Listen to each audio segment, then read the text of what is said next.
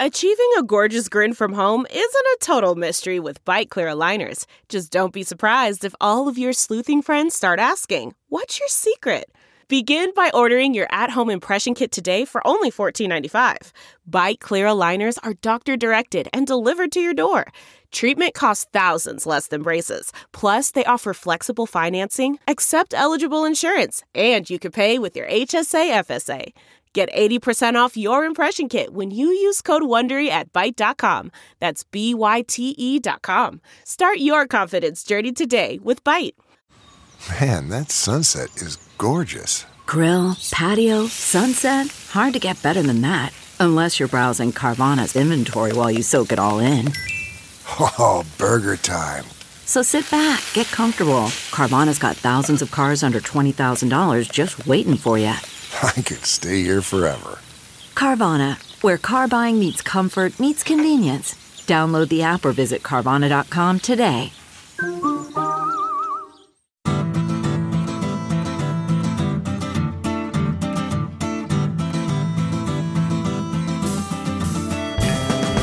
Welcome to the Sinica Podcast, a weekly discussion of current affairs in China, produced in partnership with SupChina. Subscribe to SupChina's daily, newly designed China Access newsletter to keep on top of all the latest news from China from hundreds of different news sources. Or check out all the original writing on our website at supchina.com.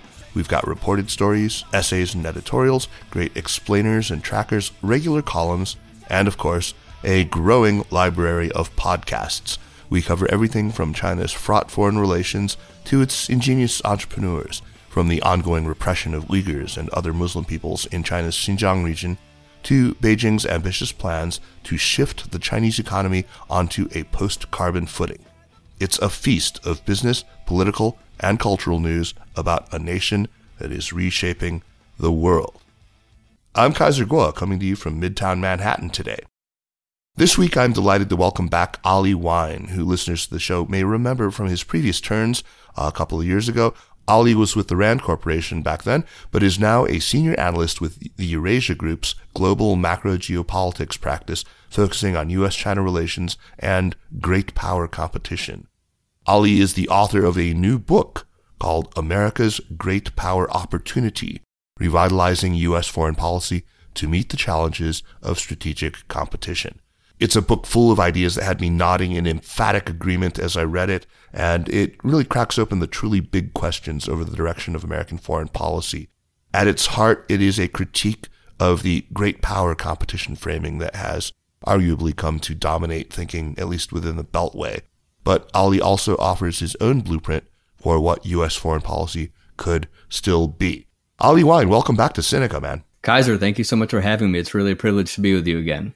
Well, it's it's really my pleasure, and and congratulations on the book, which I really enjoyed. Thank you.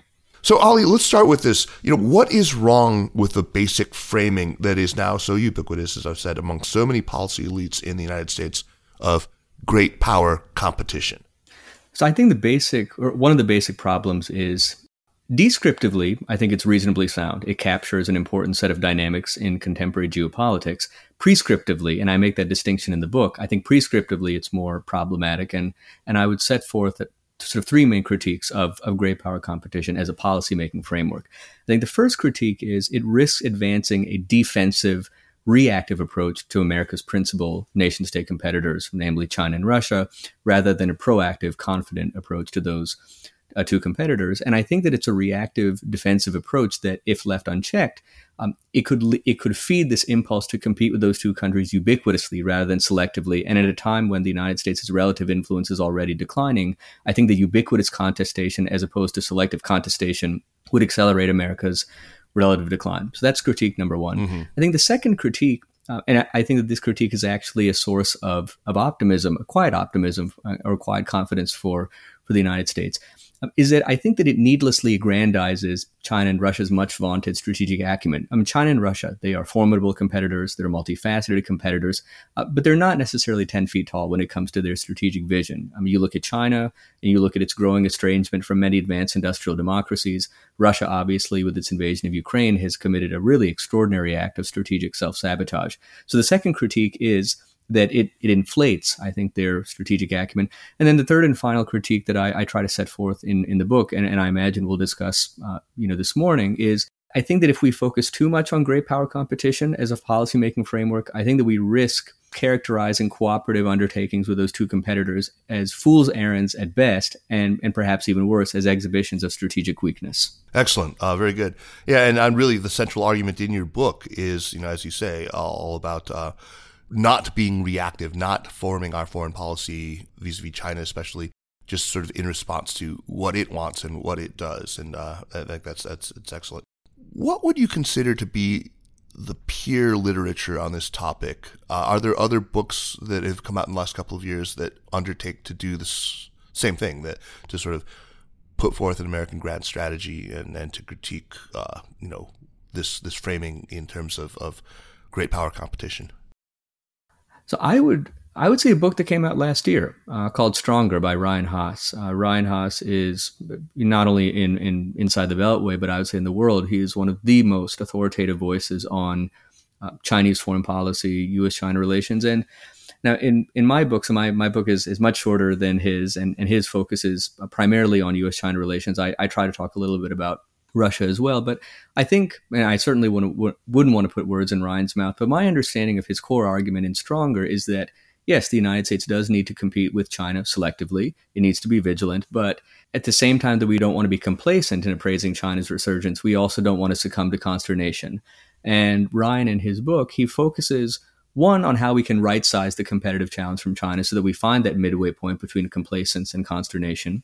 But also, he really emphasizes the imperative of domestic renewal. If the United States is not able to address more effectively its own socioeconomic challenges, if it's not able to renew its own internal sources of competitive advantage, it's not going to be able to compete effectively with, with China. And I try to advance a comparable argument in my book. Yeah, I mean, I think uh, well, Ryan's book, which I've read and which I've talked to him about on this program, uh, is excellent. And I could not help but notice that there was not a ton of daylight between your position and his. Not at all. He is. I mean, so Ryan is someone. Uh, he's a mentor. Uh, he is. Uh, he's not only been a tremendous champion personally, and he very graciously lent his imprimatur to the book. But he, in terms of forming my own views on on America's role in the world on U.S.-China relations, uh, you know, Ryan's counsel has been indispensable. So, uh, not surprising that there isn't too much daylight between our arguments. Yeah, yeah. I should add that Ryan is like my favorite person in the world. I mean, he's just such a wonderful a, human a being, Boy Scout, like an exemplary American. I, I feel yes. like, yeah, yeah. Anyway, you, you, use you use the phrase competitive coexistence a couple of times in the book. Uh, that is a phrase that I also use, and um, maybe if, if I had to pick my f- favorite sort of two word framing, um, that's the one I'd go. Uh, also a good one. I think it, it, really originates for me, at least in my world, with Damien Ma, my very good friend. Uh, I wonder whether you offer it up as kind of an alternative framework because you didn't really drill down on that that you know competitive coexistence idea so much, but it does crop up. Ryan um, Ryan put forward competitive interdependence, uh, which I also very much like, which I think is is also a good way to capture what's going on here. Uh, what's your preferred phrase if you had to categorize uh, the U.S. China relationship? I, I, think it would be competitive coexistence. I mean, and there are various, or I should say, there are variants of that phrase. So one could talk about strained cohabitation. One could talk about ambiguous coevolution. So, but they basically all capture the same idea. Um, you know, I think that one of the challenges in thinking about conceptualizing the U.S.-China relationship is I don't think that the United States or China is going to be able to achieve a decisive victory over the other. And the United States, in its history, when it thinks about its principal experiences with major external challengers, it's accustomed to thinking about, and, and not just to thinking about, but to achieving decisive victory. So you look at Imperial Japan, you look at Nazi Germany, you look at the Soviet Union. So the United States can look at those confrontations and say, there was a clear victor, there was a clear loser. In the case of China, there are uh, there are competitive dynamics that inhere in that relationship. When you have the world's preeminent power facing its principal challenger, there are competitive dynamics that inhere, but there are also cooperative necessities. And as much as Washington and Beijing might presently be loath to admit the necessity of cooperative undertakings, and as much as this point might seem hackneyed, I'm going to bring it up anyway because I think it's an important point. I don't see a scenario in which the United States can advance its own vital, leaving aside China. I don't see a scenario in which the United States can advance its own vital national interests on the full panoply of transnational challenges, climate change, pandemic disease, uh, arms control, and the like, without maintaining some cooperative space with with China. So there are competitive elements that inhere in the relationship. There are cooperative undertakings that will be required increasingly of the relationship, and and there really isn't a an end state per se. These are two these are two linchpins of global order. Uh, I don't think that for all of their internal and external challenges that either one of them is primed to disintegrate. I think that they will endure and cohabitate in perpetuity. And so then the question for the two countries becomes not how to achieve a decisive victory over one another or how to effect a power transition between the two, but how to forge competitive coexistence and forge a, a strained and uncomfortable cohabitation. But I don't see any other viable alternative. Yeah, no, that's that's that's very well put. Very well put. And I think that hackneyed as it is, it just needs to be you know shouted from the rafters again and again. I mean, this is absolutely very, very important. So, like I said, there's a central argument in your book, and that is that the United States should focus on its own renewal and pursue a grand strategy that isn't focused on what other major state actors are doing, and, and by that you chiefly mean China and maybe to a lesser extent Russia. Uh, a strategy that isn't dictated by what they do, right? And yet, the bulk of your book is really taken up talking about China and about Russia. And as we'll, we'll get to later, you submitted your manuscript before the Russian invasion of Ukraine. Uh, there's an afterword in the book that addresses that. Anyway, uh, this to me seems to be like the central tension of the book. That absolutely you know, the really difficult thing to navigate uh, is that is it possible to articulate an American foreign policy approach, perhaps even an American grand strategy that isn't dependent in any way on what the other so-called great powers want, what the other great powers do. So, Kaiser, I mean, you've identified not only one of the core tensions, but really it gets to a question that I, I, I hasten to note I struggled with when I wrote the book. I continue to struggle with now, and you know, so I intend the book to be a conversation starter, and I and I hope that it will stimulate conversation, discussion, debate around questions such as this one.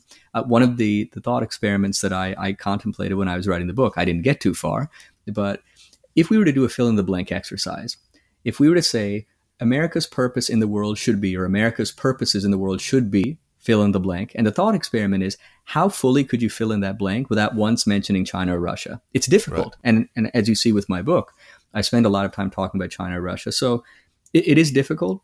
The point that I would make in terms of it's not a good answer, but it's perhaps it, it, it might lead to an answer as to whether the United States can formulate a foreign policy that isn't so beholden to the decisions that China and Russia make.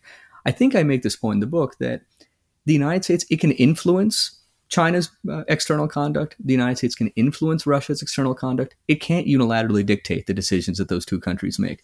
There are only two phenomena over which the United States has full control the United States has full control over the decisions it elects to make and full control over the decisions that it elects not to make. Mm-hmm. And it's for that reason that when you focus on here's here's the universe of what I, meaning the United States, here's what the here's what the universe looks like of what I can fully control, you then begin to focus more on renewing your own sources of competitive strength.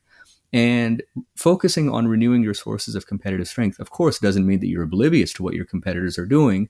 But one, you appreciate the limits to your unilateral influence. And two, rather than contemplating ubiquitous competition, you think more about selective competition. So I would say, again, not a good answer, but just sort of a partial way of thinking about getting to an answer is what can we fully control?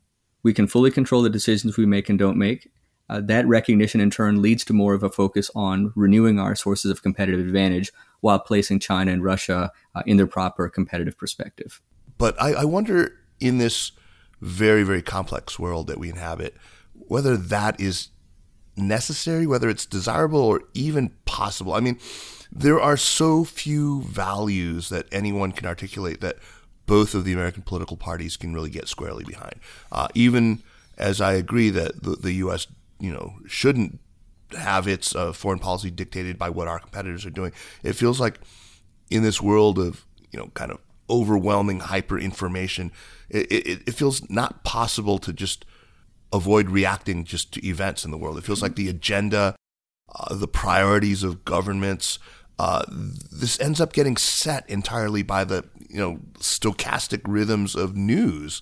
I mean, so Kaiser, you're absolutely right, and and I recognize that you know a lot of the arguments that I put forth in the book they you know, they sound good in the abstract. The question is how do you operationalize them, and, and particularly how do you operationalize them? Not only given sort of growing complexity abroad and growing chaos abroad, but also just the realities, the very sort of messy realities of America's domestic politics. Yeah. And yeah, so, So inevitably, um, so part of U.S. foreign policy invariably and properly is going to be reactive because we can't we can contemplate alternative futures, but we don't know which of those alternative futures is actually going to come to pass. And so, right.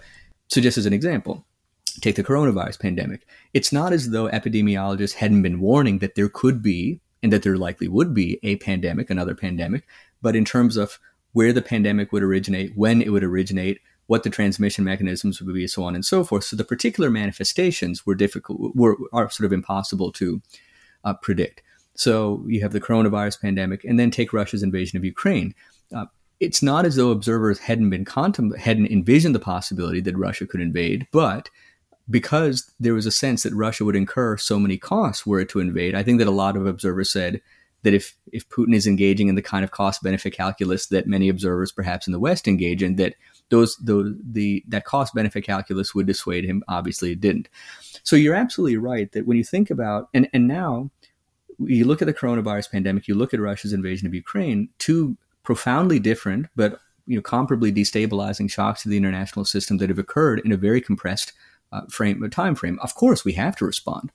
I think the point that I try to make in the book is that sort of building into your foreign policy the the inevitability that some of your conduct is going to be reactive because there are going to be shocks to the system. There are going to be shocks at home. So building in the the reality, the inevitability that some of your foreign policy will be reactive.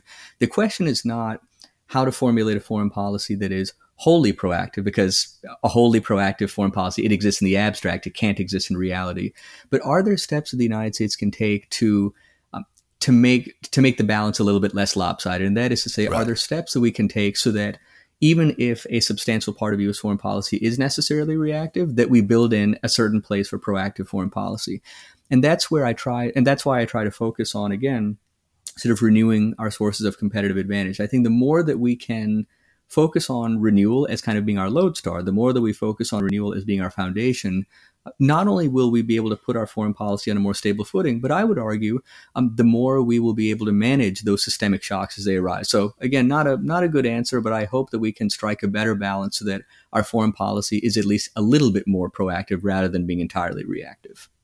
Not a bad answer, Ali. Really, give yourself a little credit here.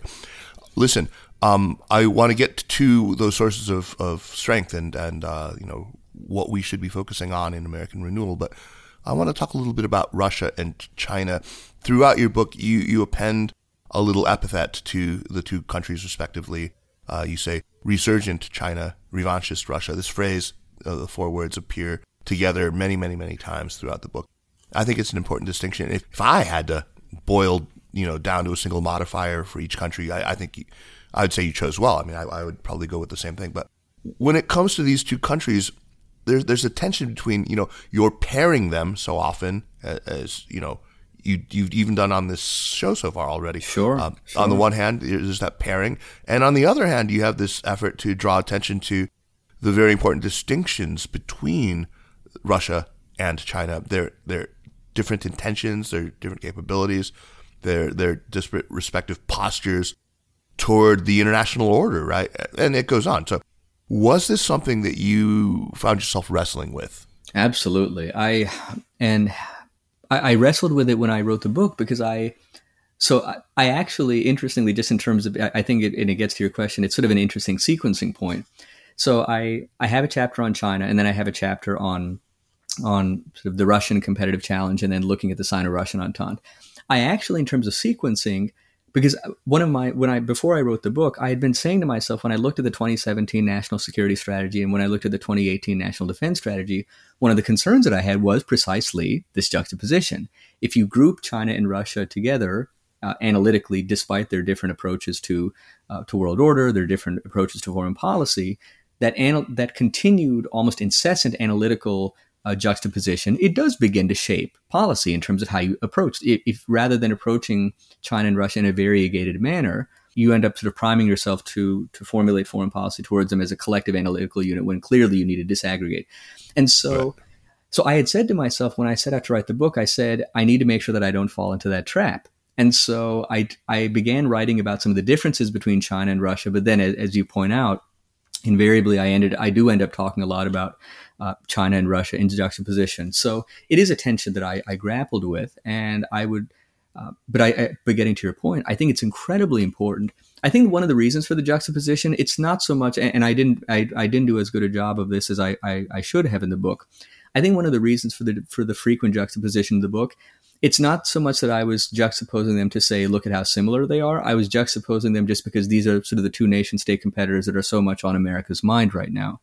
And so the juxtaposition had less to do with saying, conveying a judgment that they're analytically similar or that in policy making terms they're similar. It was more that here are the two countries that the competitors that the United States is worried about. But just one one point, you're absolutely right.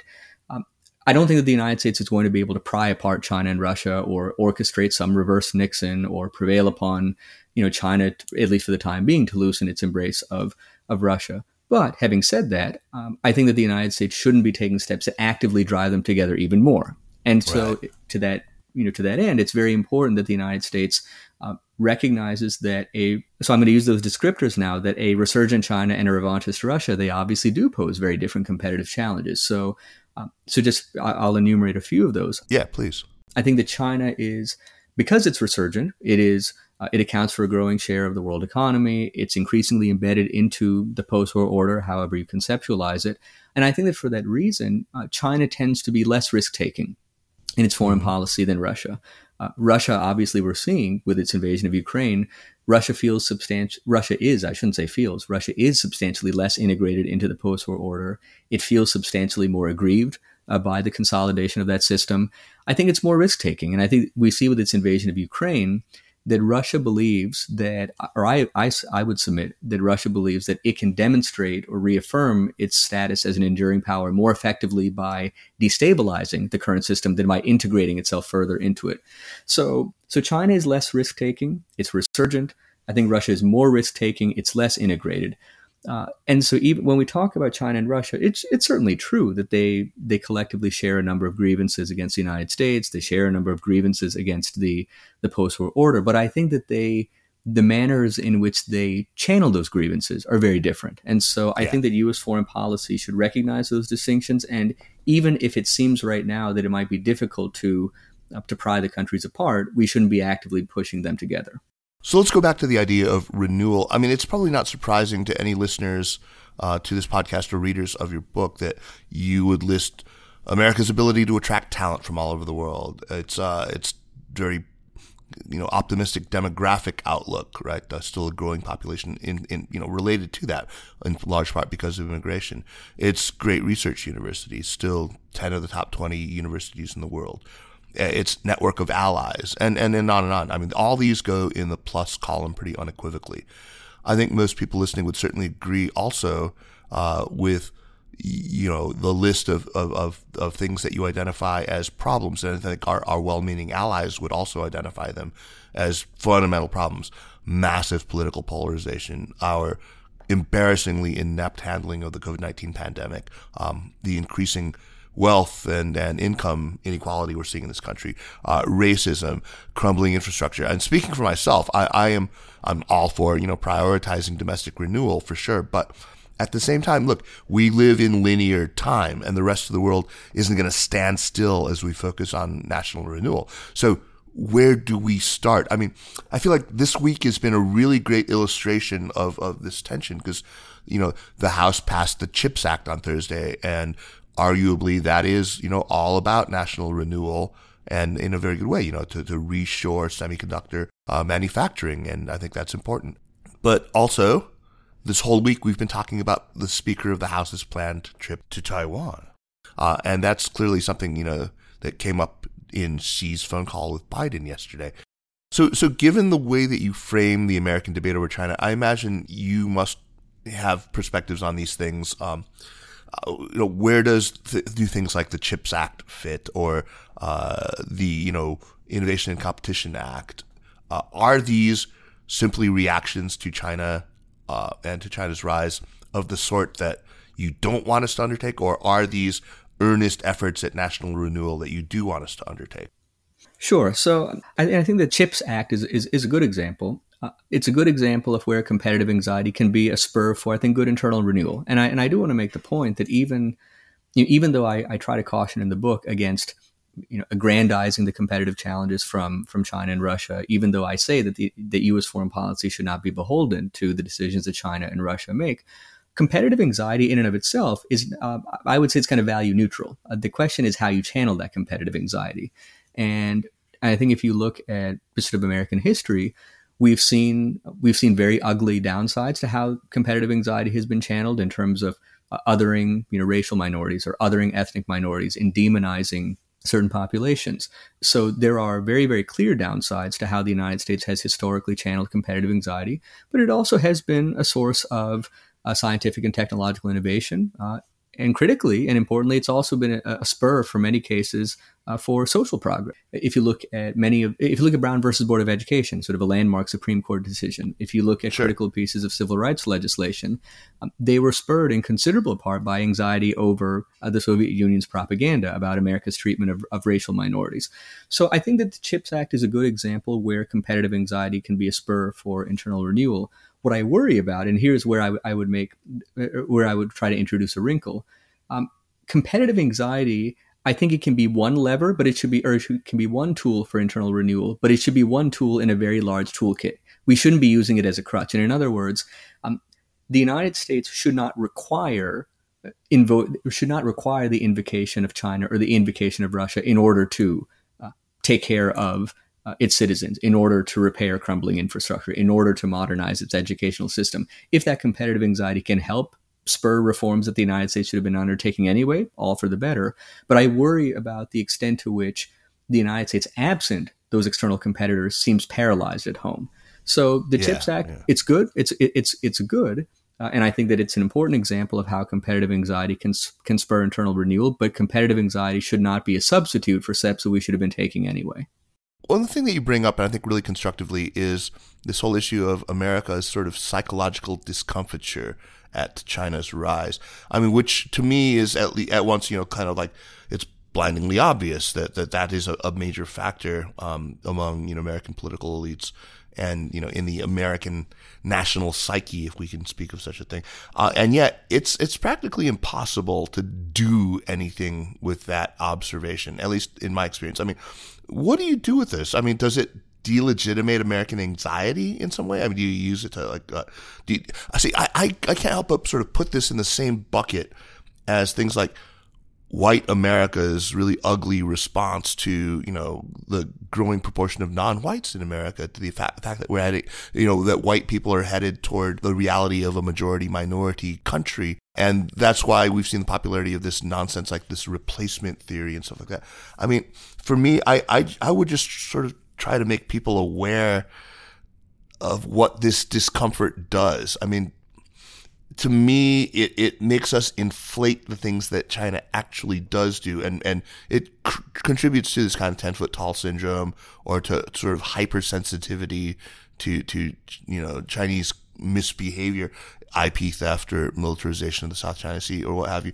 It's sort of in the same way, again, It's like the way that white American anxiety makes whites in this country sort of susceptible to the suggestion of, you know, the prevalence of black on white crime or to the suggestion that Latin American immigrants are rapists and murderers. You know, somebody once said that, I hear. Uh, so suddenly we're, we're really attuned to things that, you know, Xi Jinping says. Like, he'll say something that, that is, is, if you think about it, not so horribly offensive. China will move closer to center stage in, in world affairs why shouldn't it? After all, I mean, it is a, a growing part. It's responsible for you know the plurality of growth in the world. It has a fifth of the world's population. Why shouldn't it? Right? Why should that bother us? Uh, other you know national leaders make similar pronouncements, and nobody bats an eye. But for China, we're we're hypersensitive to it. What do you do with this uh, idea of psychological discomfiture? How does it fit into your argument? In many ways, I, I make the argument that I think that the most critical, uh, I think that actually sort of the fundamental challenge that a resurgent China poses to the United States. I mean, yes, there is. Uh, there is a, it is a multidimensional challenge, and we uh, we talk about the military components, the economic, diplomatic, technological, and those components are all very real. But I think that the ultimate uh, the, the ultimate competitive challenge for the United States is psychological. And I'll, let me actually just to, to answer your question a little bit more in a, a, little in a little bit more of a fulsome manner. I'll just go on a, a little bit of personal digression. So I came of age in the 1990s. It's the heady 1990s. So it's peak triumphalism in the United States. The U.S. economy is booming. The Soviet Union has collapsed. And when I was growing up, I very much believed in kind of the end of it, or, or I shouldn't say I believed it, but I should say I perhaps subconsciously internalized it. When I was growing up, I regarded American preeminence not as a potentially transient condition. I regarded it as an inbuilt condition. It was just inbuilt into my own worldview. I thought that it was an inbuilt fact of life. It was an inbuilt uh, fact of world affairs. I think that one of the challenges for the United States is so if you go back just 30 years, so now we're in 2022, if you go back to 1992, China in 1992, it was still relative to, to now, it was still quite quite impoverished, quite isolated.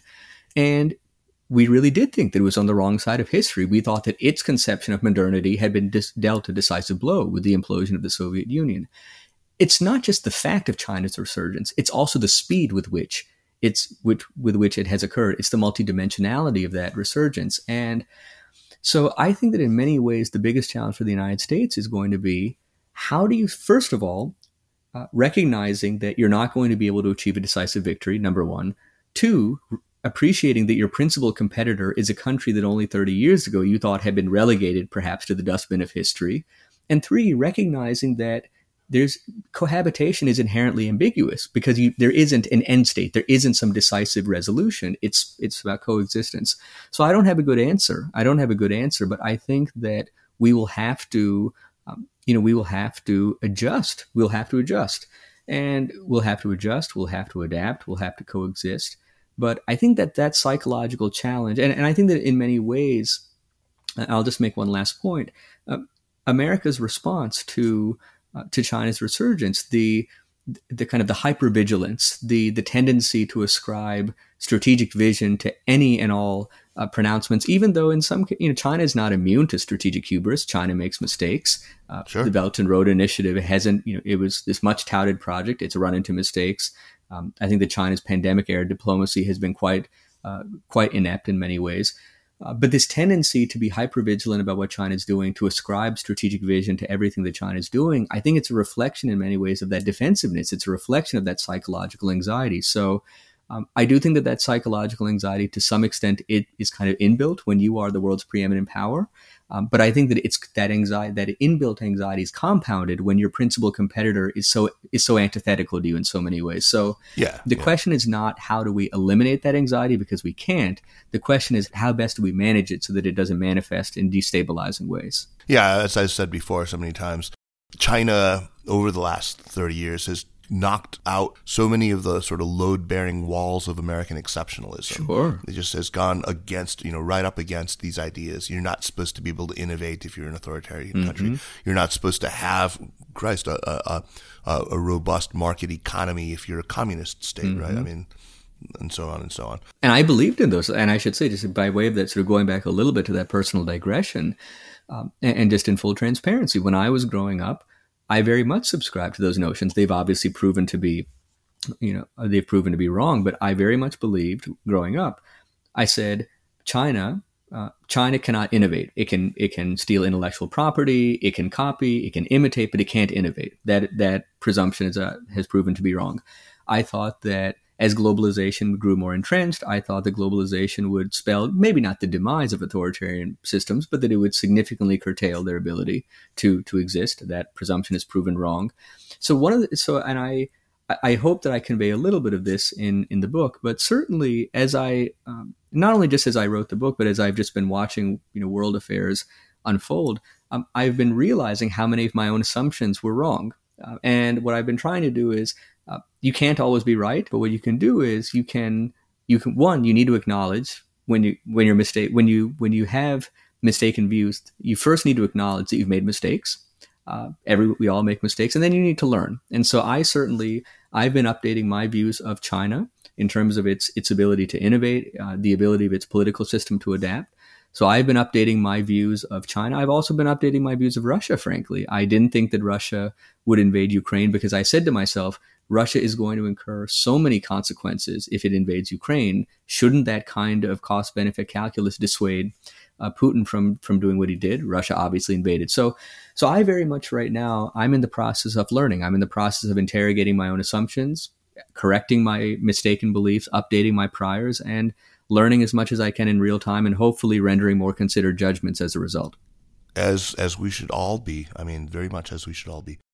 So one of the things that, that, that has come of China's ability to continue to deliver surprises, and as you say, this this kind of uh, ascription to them of this you know strategic foresight and all this, is that we have a real difficult time assessing China's actual intentions. And you know, for me, that's one of the two basic questions, right? That that, that we have a, lot of difficulty achieving consensus on. You offer a really great overview of what everyone in the field thinks. Um, from those people who who believe that China is basically just trying to make the world safe for autocracy, to people who really think that China is pursuing total, you know, hegemonic dominance but we don't we don't have a consensus anything close to that. Uh, nor do we have a consensus on China's capabilities you know uh, what's the balance of its of its uh, capabilities minus its problems and challenges right? So we obviously need that. I mean if we want to formulate a policy. So where do you sit when it comes to right sizing China's intentions and capabilities so I I was really I shouldn't say was I, I remained very deeply influenced by an article by by Joel Wuthnow. I think he published it in 2019 in the Asan Forum, which I don't know if it I don't know if that outlet still exists, but but at least in 2019 it did. And um, Joel Wuthnow he's based at National Defense University, and he he very very comprehensively surveys uh, sort of the uh, high level, you know, high level documents, official documents from the Chinese Communist Party, important speeches given by by President Xi and, and others.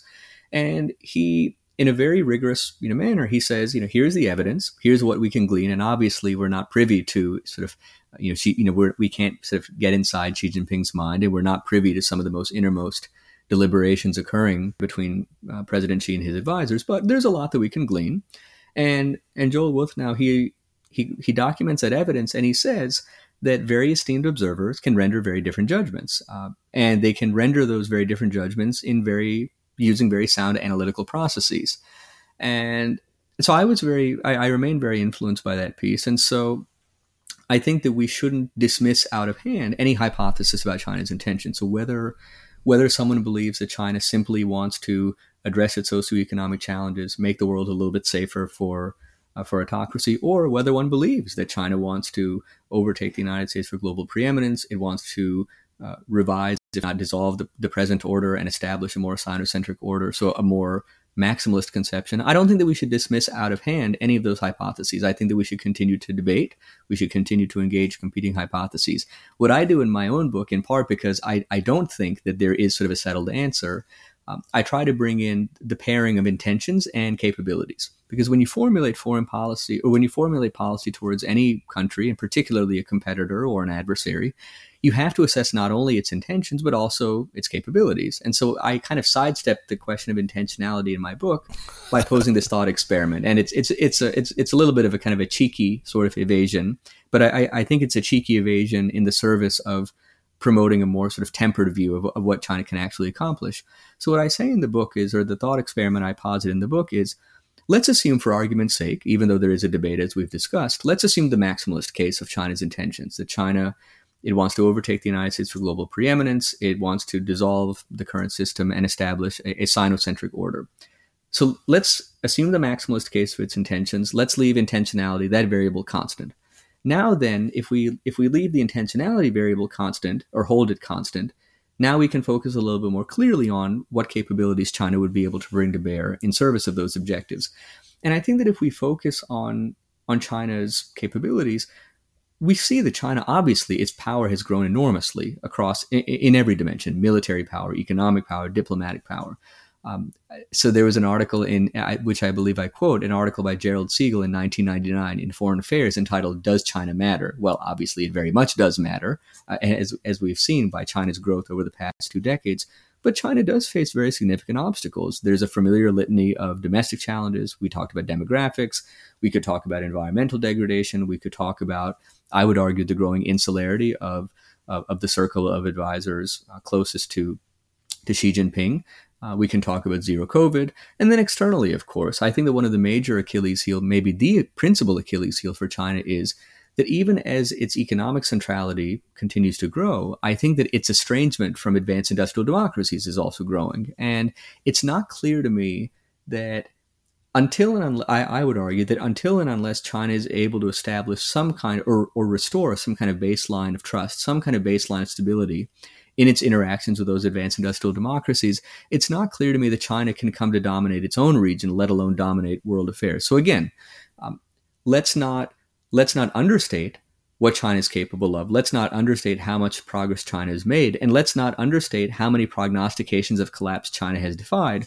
But let's not let the pendulum swing too far in the other direction, in which we believe that China is just kind of inexorably going from strength to strength. It has significant obstacles at home, it has significant obstacles abroad, and so I think that yes, China is going to endure as a, as a linchpin of geopolitics. But I, I think that rather than thinking about a power transition between the United States and China, we should be thinking again about coexistence between the two countries. Let's, for the rest of our, our, our time here, I want to focus on uh, the way that you conclude this book, which I think is sure. fantastic with, with these eight principles that you go through one by one. Let's, let's do these. They're very worth discussing. Sure. Um, because, you know, more than just a critique, you, you actually do lay out a proactive set of ideas for how we should found a new foreign policy. And I think there's some fantastic ideas here. First, you talk about, and this really echoes the theme that threads throughout the entire book, is to prioritize the renewal of America's competitive advantages. So you start that one out with a really apt metaphor that's drawn from your experience as a boy when you were a competitive swimmer. Mm-hmm. I'd love for you to share that with our audience. Oh, absolutely. So uh, so it's hard for me to believe because I'm so out of shape now. But I did actually swim competitively when I was when I was younger, and uh, so when I I remember you know very early on when I started swimming, my you know my swim coach you know gave a piece of advice. Now she was obviously giving it in, the, in, in a swimming context, but I think that it's very applicable to to life, to geopolitics. And she said she said a lot of swimmers who are just beginning, she said they make sort of one of two mistakes, kind of one of sort of two core mistakes. The first mistake is they dive in the pool and they just keep going. They never come up for air. They're just thrashing, thrashing, swimming as much as they can. And when they do that, they might get, you know, they might, uh, they might make some progress, but then, you know, they collapse because, you know, you, you have to breathe. Um, or the other risk is that if you just blindly are swimming, thrashing, um, and you're not aware of where you are vis-a-vis your competitors, you stand to, you, you can't make adjustments that you need to make. But she said that the other risk, and this is the risk that I, I, I sort of spend more time on in uh, in the context of this first principle, is she said another mistake that that sort of that new swimmers will make is that whenever they come up for breath, because you have to come up for air, whenever you come up for air, you look left to see where your competitors are, you look right to see where your competitors are.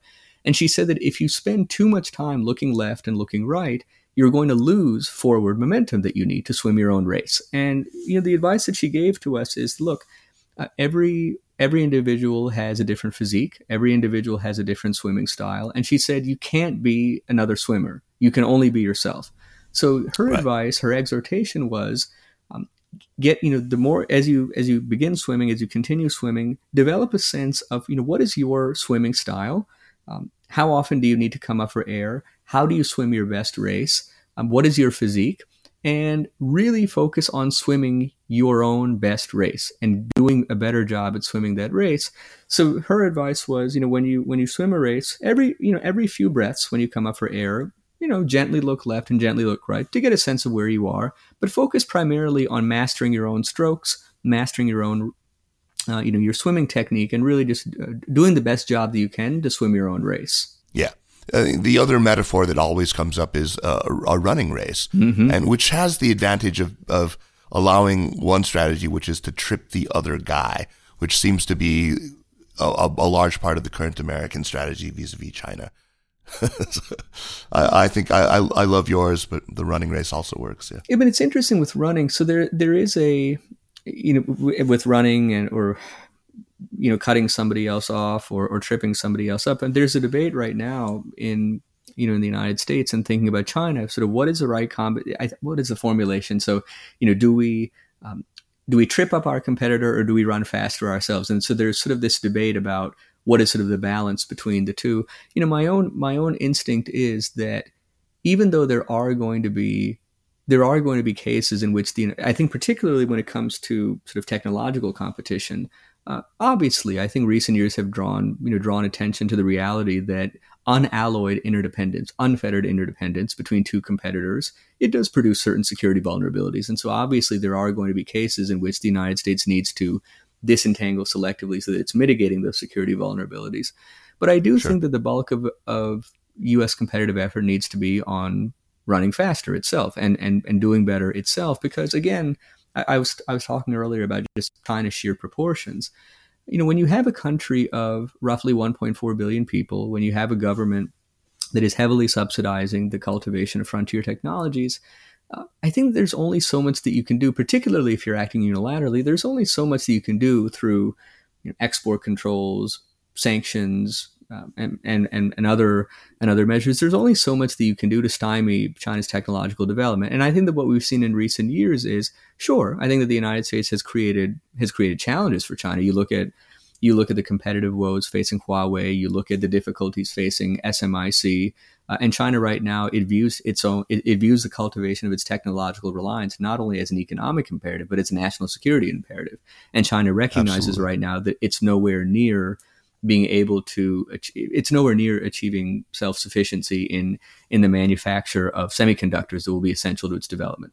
So yes, the United States can certainly it can slow China down, it can create a lot of problems for China, but do I think that the United States unilaterally can indefinitely stymie China's technological development? No, I, I don't. Which is why I think that the bulk of America's effort needs to be, you know, China is going to do what it can to strengthen its technological development, and the United States should should do the same. And I think that the CHIPS Act is, is is a good step in that direction. But the United States really needs to be focusing principally, not exclusively, but principally on, on how it can bolster its own edifice of technological innovation. Though you you warn against trying to out China China in in our efforts to compete. What are some of the areas in which you think the U.S. is actually contemplating policies that would qualify for you as trying to out China China? So I think I, I worry about I worry about the potential the potential for us to succumb to that risk when it I think principally when it comes to economic competition and technological competition.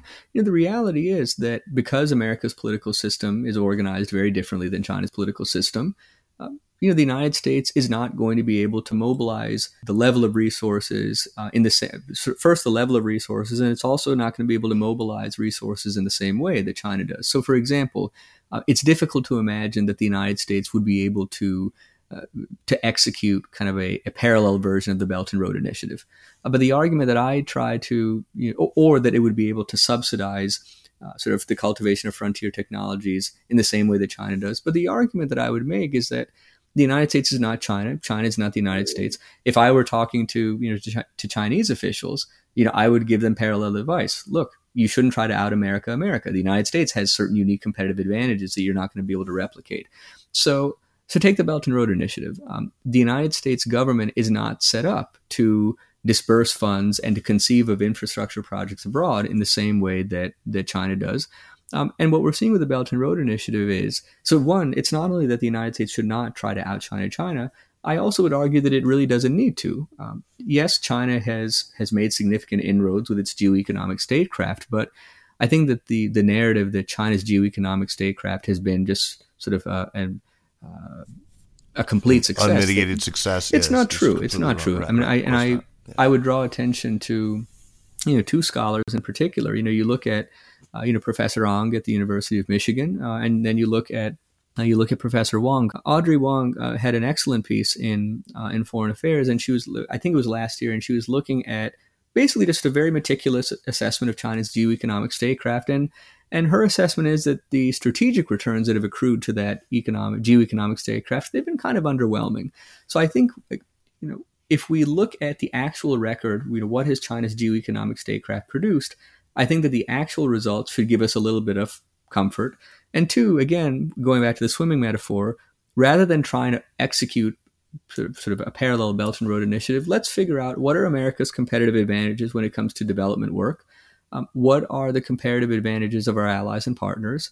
Um, and and leveraging those comparative advantages. So I, I think I worry about the risk when it comes to competing economically and technologically because we see you know, we see the sums of money that China is pouring into subsidizing technology. We see the sums of money that China is pouring into developing infrastructure. So there's a natural impulse to say we're getting left behind. We need to match whatever they're doing. But one, not everything that China is doing will automatically succeed. And two, we're organized differently, so we should play to our strengths. That's right. So, though the United States clearly has something it should be learning from China, uh, sure. just as China has plenty what would you identify as some of the things that China maybe could teach us? Sure. So I think that I think one of the clearest lessons is, and I think in part it's because of the way that China's political system is organized, but we have seen that when China identifies uh, when China identifies certain objectives as being of sort of national and or perhaps even existential importance, it is able to mobilize resources in a pretty extraordinary way. It is able to mobilize companies in a pretty extraordinary way. It's really able to kind of galvanize a sense of national purpose uh, when it identifies.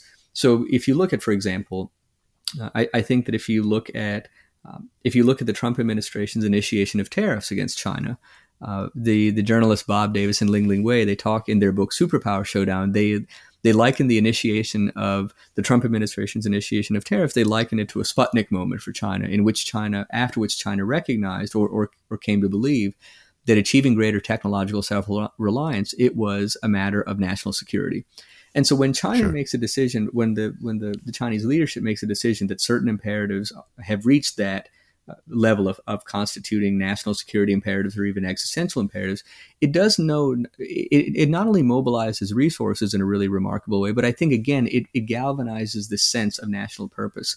I think that one of the biggest challenges for the United States right now is we don't seem to have that sense of national cohesion. You know, you mentioned earlier the, the challenge of political polarization, uh, and I, will make the point here, and I and I perhaps kind of uh, pre, you know, presaging some of the discussion that we'll have later on.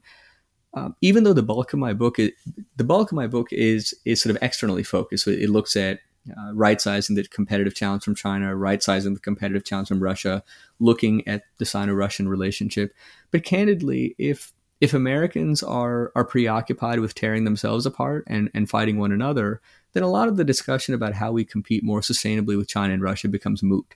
So I think the yeah. one le- you know one lesson is um, what can we do to forge anew that sense of national cohesion, that sense of national purpose. Um, and you know, I think interestingly, and I like this point that, and I'll stop here. I like this point that Jude Blanchette makes of, of Jude Blanchette of CSIS. Uh, he gave a very interesting interview last year to The Economist in which he said, if you look at if you look at the rhetoric coming out of of China, China doesn't have an America strategy. China has sort of a China strategy. China is focused on, you know, where is it that China wants to be in the world? Whereas he said that if you look at the United States, there's a lot of discussion about what should our China strategy be rather than, you know, what is it that America broadly seeks to accomplish in the world? So I think that another lesson is rather than thinking about narrowly what is our China strategy, we need to be thinking about leaving aside China, leaving aside Russia, what is it that we're trying to accomplish in the world? And no, that's really the, the essence of your book right there. Oh, I should I should also add that you know we did have that sense of national purpose. I mean, the Sputnik moment idea sure. was coined originally, you know, in reference to the United States, and it really sure. sparked you know something that culminated in us with the moon landing in, in 1969, right? Sure. So we can can get back to that. I want to move on to the second principle, which I think is, is, is related to the first, which is regard the power of America's domestic example not as a supplement to external competitiveness, but as a precondition for it. There's uh, something that you, you raised, which I thought was really great. Uh, a quote from Samuel Huntington back, I think, in the 1960s, from the Trilateral Commission report on the crisis of democracy during that decade. He, he said, If American citizens don't trust their government, why should friendly foreigners? Um, I think in in these first two principles, uh, your your principle one about you know uh, prioritizing American renewal, and the second about making America's domestic example paramount, not a supplement to external competitiveness, but you know a precondition to it. Uh, I, I can't help but think, but you know, you Ali Wyne, you can say, let's get our house in order first, and few people are going to object, right? When Beijing says it, you get your house in order first.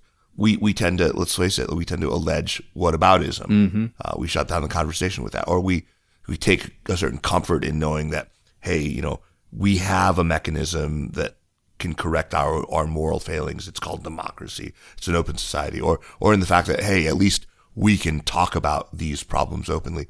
What do you make of that? I mean, should we be hiding behind that, or is it more important for us to actually take these criticisms on board and do something about them? Well, the latter, the latter. So, you know, my feeling is that whatever the whatever the origin of a critique, whether whether the critique uh, whether the critique originates from let's say activists from within the United States, whether it originates from allies or partners, or whether it originates from competitors. I think that you evaluate the the criticism on its own merits. It's kind of comparable to, um, you know, my preferred process for, uh, you know, if I were ever an editor, say if a news, uh, if I were ever say like an op-ed editor, or if I were a, an editor of a journal or a magazine, and if I were to receive a submission, um, I would want to evaluate it not on the stature of the author, not on the credentials of the author, but just on the merit of the idea itself. And if if an author submits an idea that deserves publication, let's publish it, regardless of whether, regardless of the stature of the author. So, a criticism, if, a criticism, uh, if, the criticism is valid analytically, intellectually, then we should take it on. And I think that during the Cold War, now you might say, you might say, you know, who are you to, to be lecturing us? Look at all of your deficiencies. But if the criticism is meritorious, you take it on. So, just as an example, during the Cold War, the Soviet Union, uh, particularly between, so between just for some historical context, between 1945 and 1960, you have roughly three dozen countries that become newly independent, comprising uh, predominantly non white populations.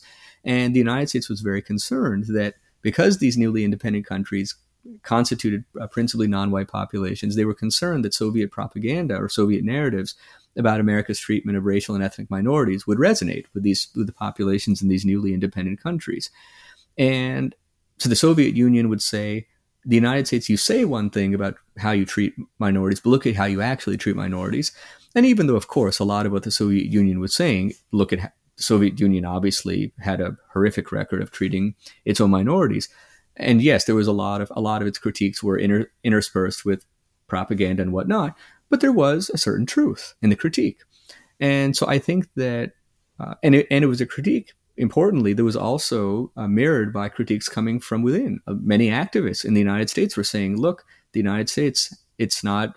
Uh, look at how it treats. Look at how poorly it treats African Americans. Look at how poorly it treats other minorities, and that co- that confluence of criticism originating from within and criticism originating from without, it led to those landmarks that we were talking about earlier, those landmark Supreme Court decisions. It led to civil rights legislation. So my feeling is, look, whether whether a critique comes from an activist inside the United States, whether it comes from uh, an ally or partner in Europe or Asia, or whether it comes from a competitor such as China or Russia, if the criticism is meritorious, uh, take it on board and say, you know, we we acknowledge it, we need to do better, and we're going to get to work. Absolutely. Absolutely. Let's talk about the next two principles together because they're really related. Number three is do not use competitive anxiety as a crutch. We've talked about this already. Uh, I wonder whether it's too late. But mm. um, the, and principle four, which is frame internal renewal as an explicit objective of U.S. foreign policy, not as a desired byproduct. So you put the Chips Act as as maybe a, a good example, but that again, that was sold and very much couched in terms of competition with China. So too with the Innovation and Competition Act, even Build Back Better more more broadly. Were these things essentially just an outgrowth of competitive anxiety or a desired byproduct of U.S. foreign policy? Or are these renewal projects, as you would prefer, the explicit object of competition with China? I think that they were probably more the former, probably more a, a response to competitive anxiety. But uh, I think that, so I think probably more a response to competitive anxiety. But I, I think that to the extent that they, you know, to the extent that our competitive anxiety compels us to take steps that we should, we meaning in the United States, compels us to take steps that we should have been taking anyway, I, I think it can be useful. The United States should be able to marshal its sort of internally the political will, the political wherewithal, the political capacity to address these issues without having to invoke external competitors. We should not be in a position in which we can't manage a pandemic or we can't manage income and wealth inequality. We can't repair infrastructure, on and on and on, without invoking our competitors. So, just as an example, one example that resonates with me, and I think I, I want to say that President Biden said it on the sidelines. I don't know if he said it on the sidelines of last year's uh, sort of uh, major sort of climate conference, or or uh, I, I, don't remember the context, but I remember I think it was last year, and and President Biden was uh, was asked about was asked about uh, climate change efforts in the context of U.S.-China competition, and he gave an answer that really resonated with me. He said, um, he said that we should be pursuing decarbonization and we should be pursuing clean energy efforts not to outcompete China, but because we want cleaner air for our grandchildren. Right. I think that that's perfect. I think that, I think that that rationale is perfectly uh, is perfect, not only perfectly legitimate, but it doesn't need to be supplemented. If and if that if, so if the desire for if the desire to have to, to leave our grandchildren with cleaner air if that rationale doesn't suffice in getting us to pursue decarbonization to pursue climate change efforts we're, we're you know we're in a very very problematic situation. So i think that we have to strike this balance and i think that you've kind of you've kind of gotten at this this tension but i would say that as much as possible you think about competitive anxiety as sort of one tool in the toolkit. Don't use it as a crutch. And I'll make one other point in terms of why we shouldn't use it as a crutch. I think it projects, I think it sends a wrong message to allies and partners. I think that a lot of allies and partners, they say to themselves, um, they're looking to see how the United States comports itself. And when the United States reflexively invokes China to justify everything that it's doing at home, everything that it's doing abroad, I think our allies and partners say to themselves, well, is the United States losing that looks confidence? Desperate. Yeah, it, it looks. Yeah, yeah, I, yeah. I think there's a sense. You know, is the United States losing confidence in its own capacity for renewal? Is it is it you know tethering itself to China as a crutch? I think that if the United States sends a message to its allies and partners that says, "Look, we're vigilant about what China and Russia are doing. We will respond as appropriate to safeguard our vital national interests, but."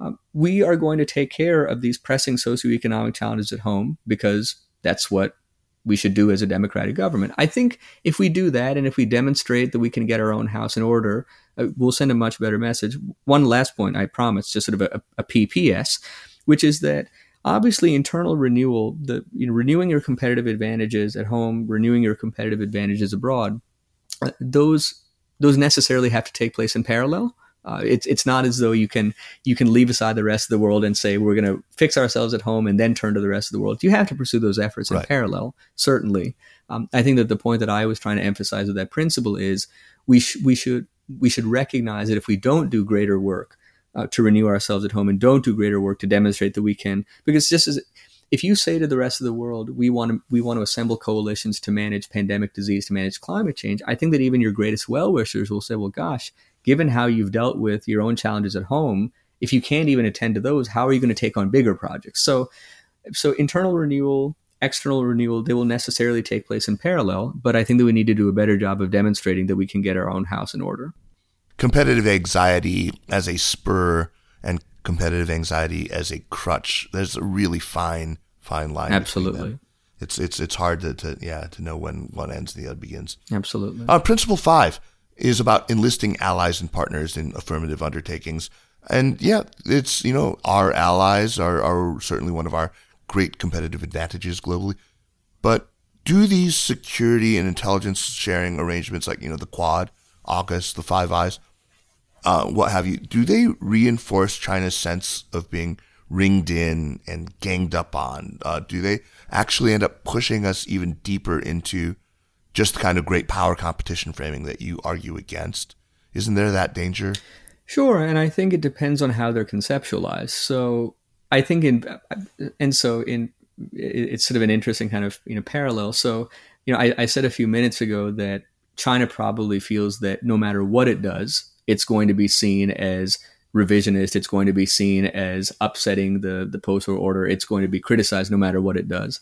And I think that there's sort of a parallel argument, which is that even when the United States goes to great efforts, not to mention China in its public statements, when it goes to pains, not to mention China in justifying its initiatives, China is going to interpret them as being as as as being designed in opposition to China. So I think that to some extent, if you look at the Quad, if you look at AUKUS, if you look at sort of the, the Five Eyes, um, you know, China is going to perceive them as as working to sort of hem China, you know, China in. On the other hand, I think that the United States and its allies and partners uh, they can be creative in how they conceptualize those undertakings, such that even if there is a component of those initiatives that is aimed at contesting China's influence, that that element doesn't doesn't become sort of the sole raison d'etre for those initiatives. So take the Quad. The Quad is a good example, and I and I do think that we're seeing uh, we're seeing that the Quad. I do think that it's sort of diversifying its remit, in, in, diversifying its remit in a good way. So, as an example, the Quad. Uh, to the extent that the Quad can uh, pool the resources of its constituent members to uh, expand access to COVID 19 vaccines. That's good. Uh, to the extent that the four countries can pool their resources to help Southeast Asia accelerate decarbonization efforts, good. So, of course, the, these initiatives, you know, an impetus for them is obviously pushing back against you know China, but I don't think that it has to be the entirety of, of the rationale. And I think that hmm. I think it behooves the United States' allies and partners to be creative. Uh, and Susan Thornton has talked about this in the context of the Quad and other efforts that we can think creatively about making their remits more affirmative so that they're not just designed to to contest China. So there's a balance. Yeah, it's it's, it's going to be a pretty tough sell sure. Beijing to convince sure. them that it's anything but an anti-China alliance. Sure. All right. Um, you know, one one of the great things that you talk about uh, under this principle five about enlisting allies is you caution against conflating the U.S. agenda with a democracy agenda, and you warned that some of our allies would balk at an all-encompassing sort of maximalist approach. So, oh, do you think that the Biden administration, uh, in its whole sort of democracy versus authoritarianism framing, is doing just that? Though, I mean, what is the uh, what has the response been from allies to this? I mean, my sense, I mean, my sense is that the administration is pursuing sort of a number of, I would say, it's kind of pursuing three efforts in in parallel. You know, so one one effort is, and I think the I would say sort of the foundational effort is, you know, going back to something we were discussing earlier, is uh, really investing anew in in America's sort of internal competitive advantages, and I think that that effort has to be foundational. So if you look at the um, whether it's the Chips Act, whether you look at sort of the interim national security strategic guidance, I do think that this this notion that we can't really think meaningfully or, or, or prudently about external competition unless we attend to our internal renewal. I think that that's sort of line of effort one. So what can we do to replenish those internal sources of competitive advantage? Uh, certainly, another effort is you know, stitching together this kind of increasingly, you know, dense fabric of, of coalitions, kind of issue specific coalitions to contest uh, China and Russia. But a third line of effort is ensuring one uh, that we strengthen communications and impose or, or uh, build guardrails to ensure that we don't succumb to great power war, that we avert great power war, and also to preserve cooperative undertakings where, where possible. Uh, I thought that Secretary Blinken's sort of much awaited China speech did a good job of this. So he, you know, he recognizes that obviously competition between the United States and China it's inbuilt, it's intensifying, but he, you know, he stressed that uh, we we don't have to succumb to a new Cold War. Uh, and he identified several concrete areas in which the United States and China could cooperate and must cooperate. So, uh, you know, my sense is that you know we are you know our approach to China and Russia it's it's evolving, but I think that uh, in responding to Russian aggression, in responding to sort of China's coercive you know conduct, I think that what we're seeing is not so much the the development of sort of some, this overarching coalition to push back against China and Russia, because there's a recognition that um, our allies and partners are not necessarily going to. So you have some allies and partners that might align themselves with the United States to contest China, but not the other way around. So I think that what we're seeing is, you know, uh, issue specific dynamic sort of coalitions to to contest China and Russia, but recognizing that you're going to have to meet allies and partners where they are. You're going to have to recognize that they won't necessarily participate in universal competition. But I think also a recognition as well that uh, we have to keep lines of communication open. We have to preserve cooperative possibilities. We have to avoid great power war, especially in the nuclear era. So it's a complicated balancing act. But I will say that you know, even though I, I in the book I set forth a critique of great power competition, um, I think that what we're seeing right now is that the United States it does have a very impressive capacity to to mobilize coalitions. You look at the coalition that it mobilized in response to to Russian aggression. Uh, I think is quite impressive uh, in that it has a number of countries, a number of member countries uh, that are members of ASEAN, um, and and the Quad has a new lease on life. So I, I think we do see that the United States it has an ability to to really tap into that unrivaled diplomatic network. The the the, the challenge is going to be you know sustaining those coalitions over time and recognizing that even as competition with China and Russia grows more intense, you don't have any alternative but to cooperate with them on certain issues. And and I would make the argument yeah, you see this narrative. I, I, think you saw this narrative, eh, you know, shortly after Russia invaded Ukraine, and, and it's a narrative that even gets played now, which is that, you know, the United States it needs to work solely with like-minded countries to advance its vital national interests, and I, I don't think that that kind of formulation is really realistic. China and Russia, they're too large, yeah. they're too central to global geopolitics. There's really, as far as I can tell, there's no analytically plausible scenario in which the United States can kind of put China and Russia in geopolitical quarantine or put them in a geopolitical closet, take away the key, and say we're going to be able to advance our national interests. It won't work. Right, right, right, right. Number six, your principle number six is appreciate the limits to American unilateral influence. Uh, in this, you know, you quote Rana Mitter, uh, who's one of my favorite uh, academics in, in the China sphere, asking a very important question, which is, what are legitimate aims for China? How would you answer that? I mean, let's take the, the post post war international order um, as as a, a, good example of this. For, for, example, we we seem to to bristle at China's attempts to uh, re- restructure or even just reform um, things like the Bretton Woods institutions.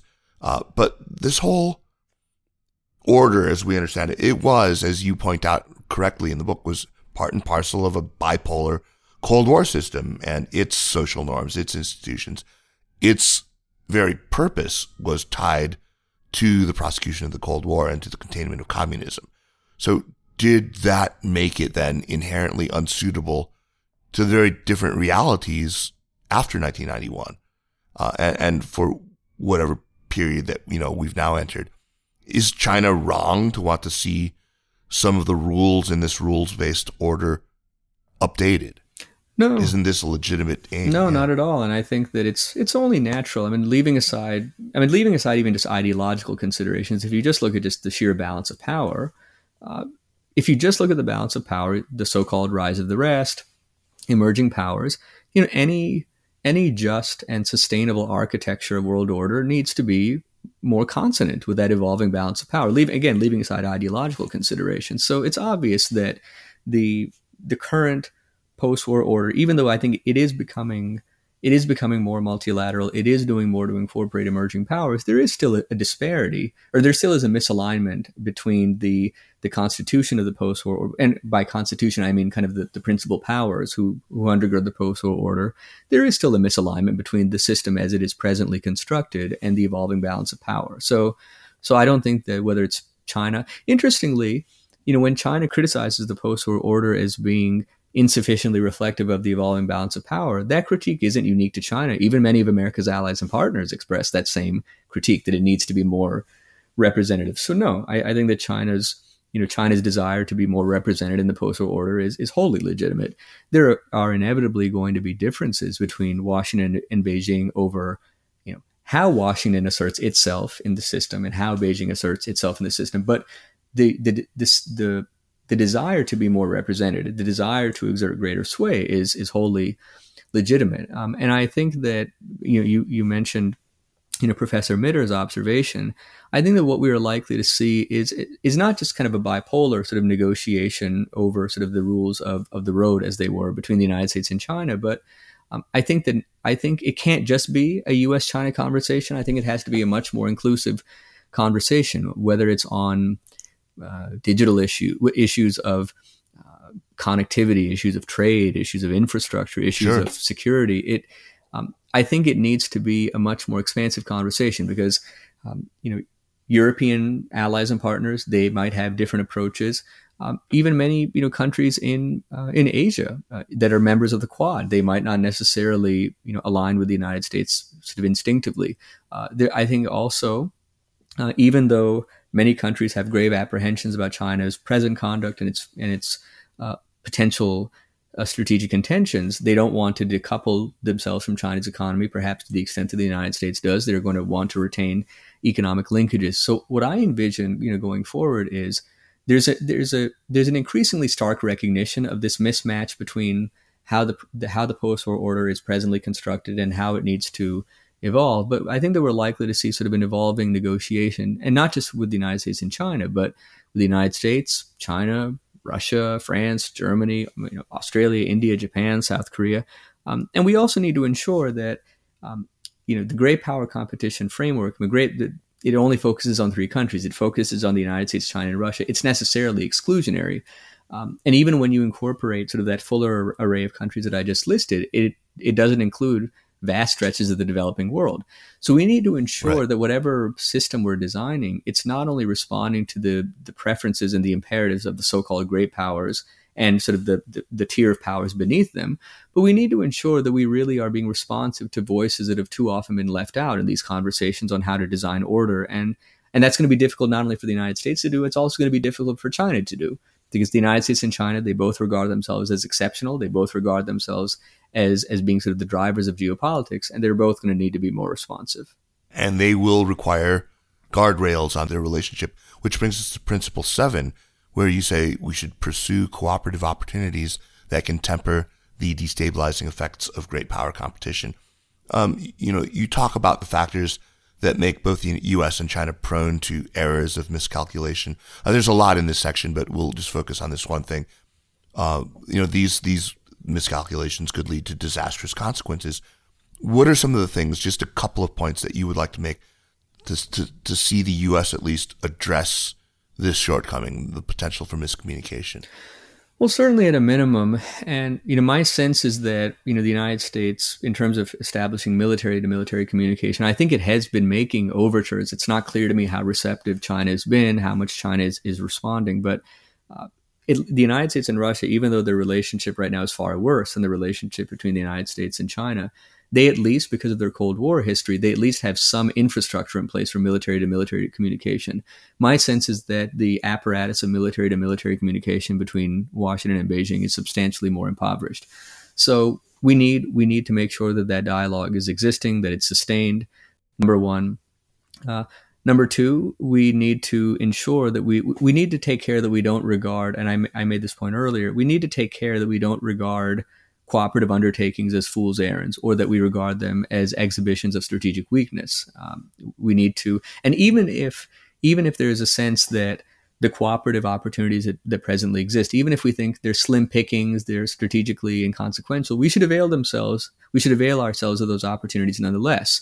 Uh, as, as, confidence building measures because right now I think that there's a sense in, in, in most there's a sense in Washington and Beijing that basically any kind of cooperation is impossible. And the more that belief becomes entrenched, the more it creates that self fulfilling prophecy. So, if there are, you know, I, I, was reading an article the other day about a, I think it's a, a collaboration between, I think a, I think a U.S. university and maybe a Chinese university, but it was a collaboration on um, space research. I, I, think I saw some kind of you know uh, outer space research. Um, that kind of cooperation is good, should be encouraged. Um, if there's an opportunity, although when it comes to space exploration, we're forbidden from cooperating with China, which is really, really very tragic. Especially, you know, at a time where we're seeing, you know, Russia pulling out of the International right. Space Station. Right, right, which is yeah. which is a very, very concerning development. Um, there might be an opportunity uh, potentially for some uh, some limited uh, scaling back of tariffs on both sides. I think that that kind of development should be encouraged. And and I would say that also, um, you know, one last, I think perhaps the ultimate guardrail, and I would like to see more of it, uh, you know, there are a lot of observers who, you know, they look at the phone call that just, or the, the, the conversation that just took place between President Biden and President Xi, and a lot of the readouts from the from the call said um, the call just underscored the, the the number of disagreements, the intensity of disagreements, what did it accomplish, and my feeling is that those those readings are in some ways missing the point. Um, when you have when you have the president of the United States, when you have the leader of China agreeing to have a conversation, the mere fact of their conversation is an important stabilizing force. It sends a signal that the two leaders are committed to talking. And given how strained the relationship is, I think that perhaps the most effective guardrail is a continuation of that leader level dialogue. So, just to summarize, one, we do need an intensification of military to military communication, particularly between the United States and China we need to avail ourselves of really any opportunities for even sort of slim pickings when it comes to cooperation to demonstrate that cooperation is indeed possible. And three, we need to continue leader level dialogue, which may well be the, the ultimate guardrail in the relationship. Fantastic. Finally, uh, your principle number eight, which is rebalance in earnest toward the Asia Pacific within economic focus. Uh, you know, th- great, but there's a, a strong sort of pivot allergy in Beijing. Sure you know, I had never met anyone in 2013 who didn't regard the pivot as some species of containment. Uh, and we may have tried to sell it back then as economic first, uh, and then only secondarily military. But, um, because we sort of led with things like 2,500 troops in Northern Australia, Beijing always read it as military 1st mm-hmm. uh, I, I understand this, but the, the your your your uh, desire to see this happen, but I, do worry a little bit about how it will would be, you know, perceived in China. Well, there's a certain, and it, it gets to a, a, discussion that we were having earlier. I think, in much the same way, you know, so China might say that no matter what we do, we're going to be perceived as being uh, hostile to the United States or disrupting the post-war order. And I, and I, there's a certain symmetry of perception. So I think that no matter what the United States does, it's it's likely to be perceived as being, you know, hostile to to China. Uh, but I would the yeah, reason for. I think that the reason for rebalancing to the Asia Pacific, it's I think that there's frankly a compelling argument to be made that that rebalance would be justified even if even if the Asia Pacific didn't contain China. I mean, if you just look at, I mean, leaving aside China, I think that sometimes people use, you know, the words rebalance or pivot as euphemism for focus more on China. Uh, but even leaving aside China, I think that Evan Feigenbaum is, is has has made this point very effectively. Uh, I mean, look at you know, you look at Japan, India, South Korea, Taiwan, Indonesia. I mean, there are a number of, of significant players in in a, the Asia Pacific outside of China, um, and I think that if, if, you just look at most indicators, whether it's um, you know which region is sort of the fulcrum of economic growth, which region is the sort of the linchpin of global supply chains, and which region is also kind of a litmus test in many ways for our ability to manage transnational challenges. It's it's the Asia Pacific. So I, I think that even leaving aside U.S. China competition, I think that there are a lot of rationales for rebalancing to the Asia Pacific, and, and one of them is candidly the United States. It has gone on kind of a strategic detour in the Middle East uh, after for about two decades after 9-11. Uh, it needs to sure. I think it needs to kind of unwind that strategic detour. Um, I think it also needs to ensure that in, in Europe that it establishes more symmetric defense partnerships with its European allies and partners. So I think even leaving aside China, I, I think that there are compelling reasons to to focus on what I think is now and will continue to be the most consequential region for geopolitics. That's that's fair. That's absolutely fair. Finally, Ali, talk a little bit about how events since you submitted your manuscript, including, of course, the Russian war against Ukraine have affected your thinking? How do these events slot into the framework that, that you've written? Uh, has it only reinforced your ideas? Has it caused you to rethink any of them? So I would say that, I mean, obviously Russia's invasion of, Ukraine. so I, I, I, I drafted the afterword uh, shortly after Russia invaded Ukraine. So necessarily when you write a book of this nature, you always kind of cringe a little bit because you know that it's going to be somewhat out of date necessarily by the time that it's eventually published. right. But you know, I would say that Russia's invasion of Ukraine, for, for me, it underscores, I think, two core propositions of the book or two core arguments of the book. Um, it does underscore the limits to, to unilateral U.S. influence, no doubt about it. And, you know, the United States, it, um, it did a lot in the in the run up to the invasion by declassifying intelligence assessments of Russia's intentions, by warning allies and partners. It did a lot to try to sound the alarm, but Russia ultimately invaded. So Russia's invasion by underscoring the, the limits to U.S. unilateral influence, I think it also, as a consequence, it underscores the imperative of formulating a foreign policy that isn't purely reactive, that isn't tethered to what China and Russia are doing. Because if you predicate the success of your foreign policy, it, if your if your benchmark for whether your foreign policy is succeeding or not is do I you know, do I preempt every potential Chinese or Russian provocation? You're going to be disappointed pretty sorely. You need a foreign policy that, that acknowledges more candidly the limits to what you can do unilaterally and focuses more on what you can control. And that's that principle that in that concluding section about recognizing the limits um, to to unilateral U.S. influence. But that acknowledgement doesn't is not it doesn't signify fatalism. To me, acknowledging the limits to influence simply means you embrace reality and that reality allows you, I think, to be more creative in your foreign policy. Um, mm. The second mm. conclusion that it uh, that it underscores is I, I try in the body of the book to depict China and Russia as being sort of self-constraining or self-limiting competitors, and I think that Russia's invasion of Ukraine reinforces that conclusion. Yes, Russia. Yeah, I was going to ask you about that. About you know what the the, the chapter on the Sino-Russian Entente uh, w- you know whether your conclusions there were borne out, and yeah. I think they very, very much I, were. I mean, yeah, and I'll make a couple of points on on on that. So one, I think that Russia, again, in a very visceral, brutal way, it's reminded the rest of the world that you can't just focus on China. We're here. We meaning Russia. We're here. We matter. We can wreak, you know, we can wreak a lot of havoc. We can exert a lot of influence. Um, but I think that Russia, in reminding the rest of the world of its enduring relevance, I think it really has undercut its medium to long term strategic outlook in many ways.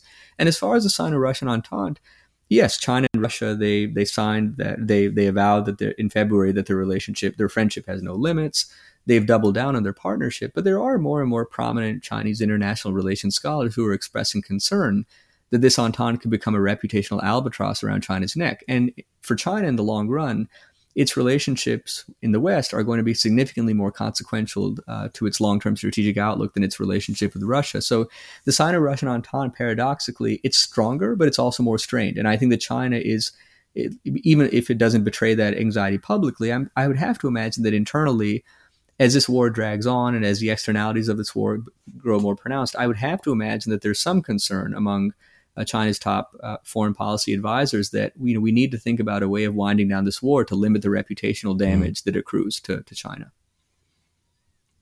Absolutely. Unfortunately, I need to catch a flight. Sure. There's so much more I'd love to sure. talk to you about. Sure. But, but uh, let's move on now to recommend. First of all, Ali, thank you so much for taking the time. Thank you. Thank you. Uh, to talk about this very important book, a book I should add with more blurbs from more big names than just about any other I have ever seen. It's really quite an impressive roster. Thank uh, you. But well deserved. Again, the book is called America's Great Power Opportunity Revitalizing U.S. Foreign Policy to meet the challenges of strategic competition. And it's out now from Polity and available wherever you buy your books. Ali, let's move on to recommendations. But first, a very quick reminder that the Sinica podcast is powered by SupChina. And as some of you may know, SupChina is rebranding very soon as The China Project. Uh, you can read more about that rebranding on our website, uh, and it will be happening very soon. Anyway, whether it's SupChina or the China Project, the way to support the work that we do is to subscribe to China Access, our newsletter, which gets you all sorts of other perks, including you know the early ad-free version of the Sinica podcast on on Monday afternoons instead of having to wait till Thursday. Um, so uh, the main thing is the newsletter. Of course, it's just a great all-in-one resource for the most important China news. If you haven't already done so, please sign up for the newsletter. Uh, you'll find it a really worthwhile read and a great investment. All right, on to recommendations. Ali, what you got for us? So I want to recommend an essay by Andrew Nathan that he published in Foreign mm. Affairs last month, in which he suggests that despite I think growing anxiety in the United States, that China might have might be making imminent moves on, or might be preparing to make a move on Taiwan imminently. You know, he reaches a conclusion that China is is still thinking it, its temporal lens for thinking about Taiwan is still much longer. Uh, he doesn't see he he doesn't see from China's rhetoric and actions that China is betraying a sense of great or greater urgency than otherwise about pursuing reunification. And he also makes the point that if China were to attack Taiwan, try to invade Taiwan, even if quote unquote it were to win, the war and it's conceptualizing, you know, thinking about victory in such a horrific scenario is, is, is strange. But he said that even if China theoretically were to win, uh, that victory would come at such great cost that it really could potentially spell the end of the, the, the rejuvenation of the, the, the Chinese nation or the achievement of the China dream. And so he, he believes that uh, the China that that any invasion or attack it would be really devastating for China's long-term prospects. He makes the argument that China is not betraying an immediate sense of urgency to make a move on Taiwan. And I think that his his analysis I find quite persuasive, and I think that it it serves as a useful counterpoint to a lot of the analysis on on cross-strait tensions that we presently see. That's a fantastic essay. It's really good. I, I think it's especially now uh, with Nancy Pelosi about to make her, her, her trip. It's important that we read this for another perspective. Um, mine is going to be frivolous. My recommendation is a show called Clark, a hmm. Swedish dark comedy on Netflix and the reason I know about it is because um, a friend of mine in Seattle told me that uh, Mikael Åkerfeldt, the the frontman and the guitarist of Opeth, one of my favorite bands, actually wrote this uh, this show's soundtrack, which is really off kilter and quirky and funny. Uh, it's a, a really really dark. I mean, I don't know. I guess I've been on this weird Scandinavian kick where I've been watching Borgen and Occupied and all these other uh, Norsemen and all these other shows from from Scandinavia, but uh, fantastic. I, I, love I love this stuff. Great sense of humor. Uh, Clark on Netflix. All right, Ali, thank you so much. What a what a pleasure. Kaiser, the pleasure was all mine. It's it's always wonderful to be with you, and, and thank you for uh, for talking with me at such length and, and really really helping me to uh, to reflect on arguments in the book, stress test assumptions and conclusions, and and I hope that we do this again soon. We will. We will. The Sinica podcast is powered by SupChina and is a proud part of the Sinica Network. Our show is produced and edited by me, Kaiser Kuo. We would be delighted if you would drop us an email at sinica at supchina.com or give a rating and a review on Apple Podcasts, as this really does help people discover the show. Meanwhile, follow us on Twitter or on Facebook at SupChina News, and be sure to check out all the shows in the Sinica Network. Thanks for listening, and we'll see you next week. Take care.